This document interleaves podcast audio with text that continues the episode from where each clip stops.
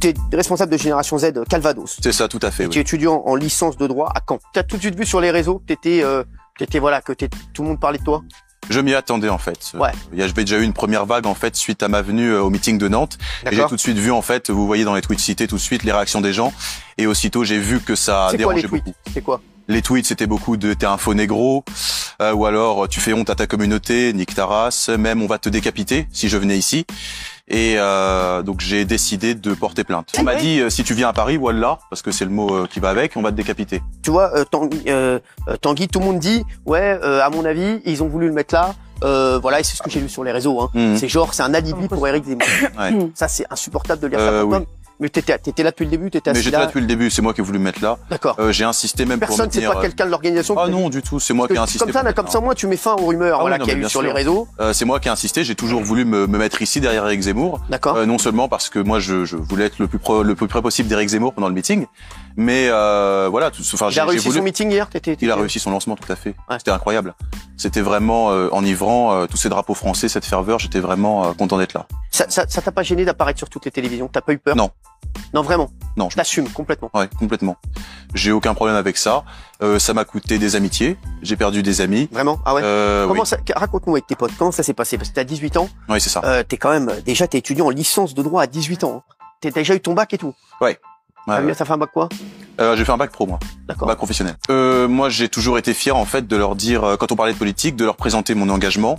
Ouais. Euh, voilà, de leur dire que je soutenais Eric Zemmour. hein, très clairement, j'ai jamais eu peur de le dire euh, à personne. Pourquoi tu le soutiens, Eric Zemmour? Je soutiens Eric Zemmour parce que je suis en accord avec ses idées et avec le constat qu'il dresse euh, concernant la situation de la France depuis plusieurs années. Sur quoi? Euh, Jusqu'à hier, il développait seulement ses idéologies sur euh, sur l'immigration. Mhm, Donc ça, c'est ça qui te plaisait? Tout à fait, ça me convainc, ainsi que sur la sécurité en France. J'entends beaucoup ça chez les jeunes. Oui. De t'as 18 ans, mais la sécurité revient souvent. Pourquoi? Qu'est-ce qui se passe?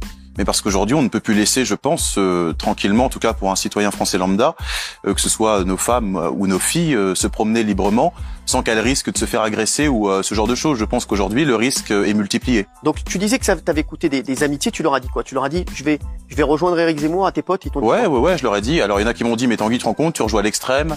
Euh, l'horreur, quasiment le nazisme. Ouais. Euh, c'était vraiment, euh, enfin, ça, ça les a choqués pour la plupart en fait.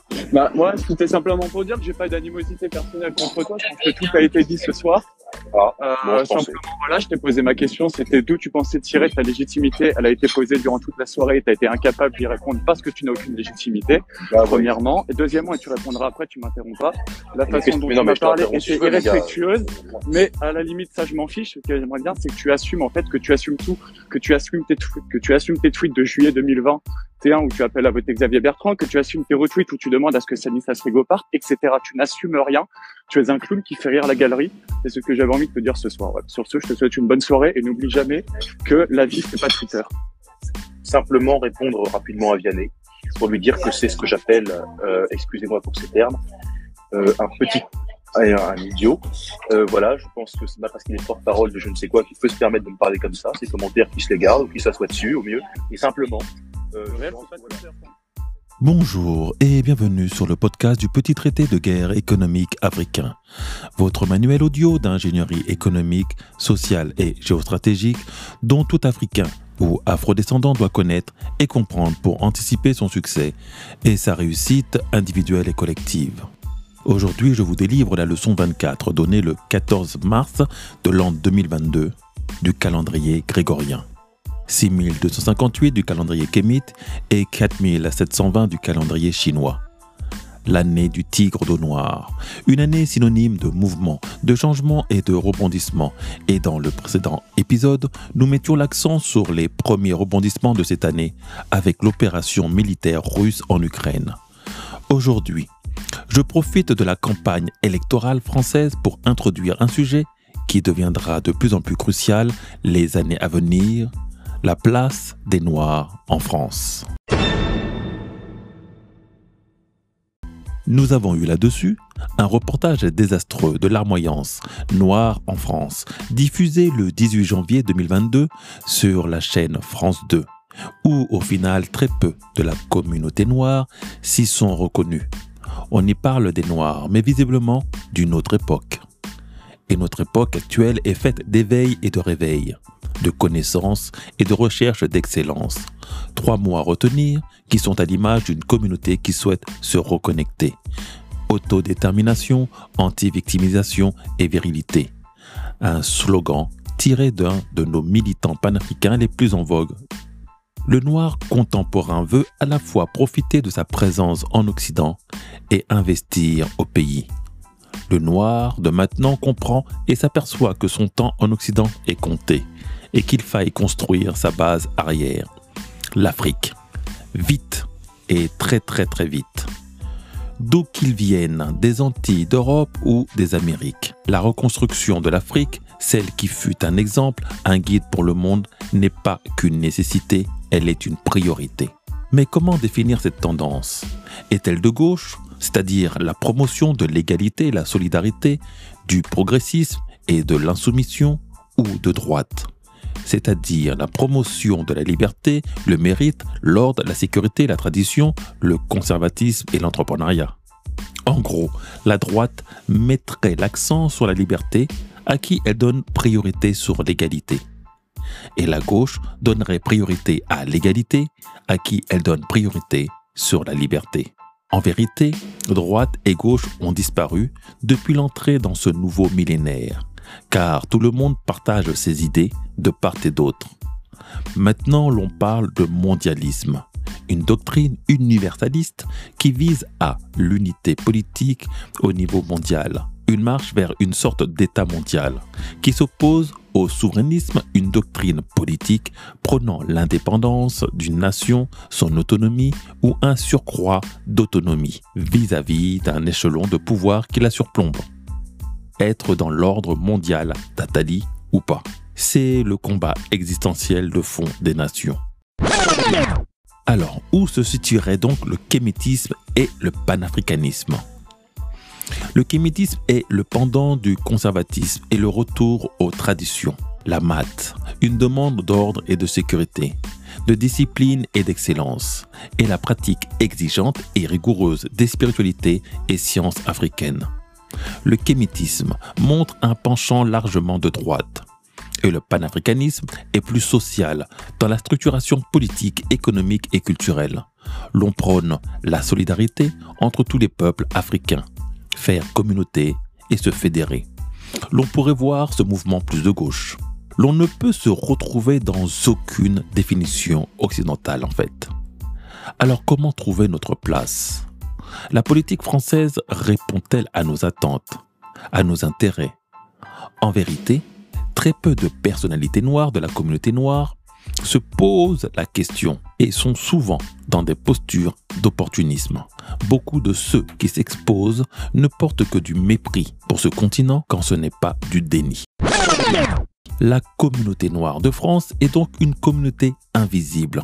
La plus bruyante de France, certes, mais présente uniquement dans les endroits de non-pouvoir et de non-influence. Nous nous agitons beaucoup, mais ne bougeons pas les lignes, plutôt les éloignons. Alors apparaissent comme ça des ovnis, comme ce très jeune Tanguy David. Ce jeune Français d'à peine 18 ans, d'origine malienne, que j'ai mis en scène sur la fiche Tanguy, un film français de 2018. Tanguy, son histoire est assez mélodramatique. Puisqu'adopté depuis l'âge de 3 mois par une famille normande, il est né à Bamako, au Mali, en 2003. Complètement coupé des préoccupations africaines et noires, il s'est entiché de politique et veut en faire sa carrière. Il n'est pas issu du milieu associatif ou social de quartier. Il fait ses études de droit à Caen. Il a toujours été de droite. Il a d'abord soutenu Xavier Bertrand et depuis peu, il a basculé chez Zemmour. Un tranche-fuge de plus des républicains. Pour lui, la France lui aurait tout donné. Éducation, un toit et un avenir. Et maintenant, une carrière politique. Il s'est fait remarquer par sa présence le 5 décembre dernier lors du meeting d'Éric Zemmour à Villepinte. Et depuis, sa vie est un enfer. Posant ainsi la question peut-on être noir et de droite? Son cas de figure est assez comique, car il se trouve être assez similaire de celui du candidat qu'il défend. Éric Zemmour, un juif misraïm, donc d'Afrique du Nord, qui a un amour incommensurable pour la France, plus que le français lui-même. Tous deux ressentent le besoin de remercier cette France qui a fait d'eux ce qu'ils sont. Tanguy voue une admiration pour Louis XVI, le roi décapité, Zemmour pour Napoléon et De Gaulle. Tous deux sont des ultra-conservateurs, dénomination plus lisible que celle de fascistes ou d'extrême droite, des nostalgiques des temps passés. Et connaissez-vous le jeune Joachim Sondforger, né Kim Jae-duk Ce jeune asiatique d'origine coréenne, adopté lui aussi à l'âge de 3 mois, ancien député ou député encore même de LRM, La République en marche, il rallie Zemmour en octobre 2021. Le conservatisme et l'assimilationnisme français ne touchent pas que les Noirs. Sauf qu'il y a un hic. Tanguy, avec sa tête de bois d'ébène, ça passe pas.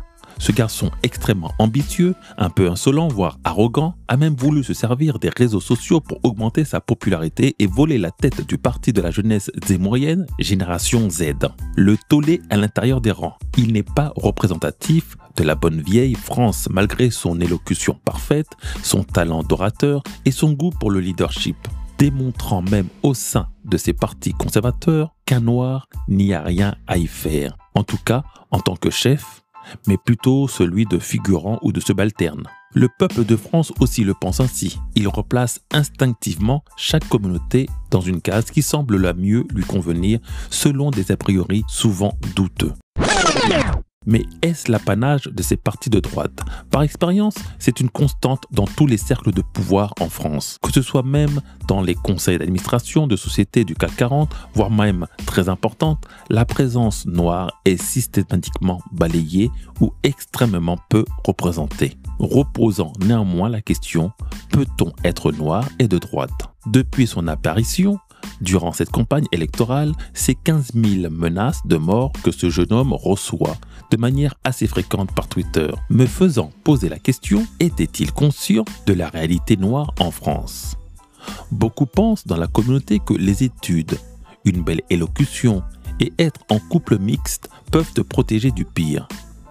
Mais alors comment se fait-il qu'il n'y ait aucun oligarque noir en France depuis l'abolition de l'esclavage, même voire des indépendances, même un métis ou un carteron, si cela n'est qu'un problème de teinte de peau. Un oligarque étant une personne appartenant à un groupe détenant un pouvoir important au sein des gouvernements en place ou multinationales et souvent extrêmement riche souvent des vieilles familles, dont la formule remonte aux époques coloniales et esclavagistes. D'emblée, être noir en France te place dans la case du social et de la solidarité. Et il est extrêmement mal vu de vouloir défendre des idées conservatrices européennes. Ce qui peut être un peu normal quand l'on sait que beaucoup de ces puissants de droite se sont enrichis grâce à l'Afrique, soit en la pillant, soit en l'exploitant. Mais la gauche, la gauche a pour elle d'avoir bâillonné toute l'Afrique en l'abrutissant et surtout en l'écartant des sujets d'argent, d'éducation historique et locale et de défense militaire. La gauche est souvent le repère des réseaux mafieux obscurs de la bien-pensance et de la bienséance qui vont à l'encontre de nos propres exigences.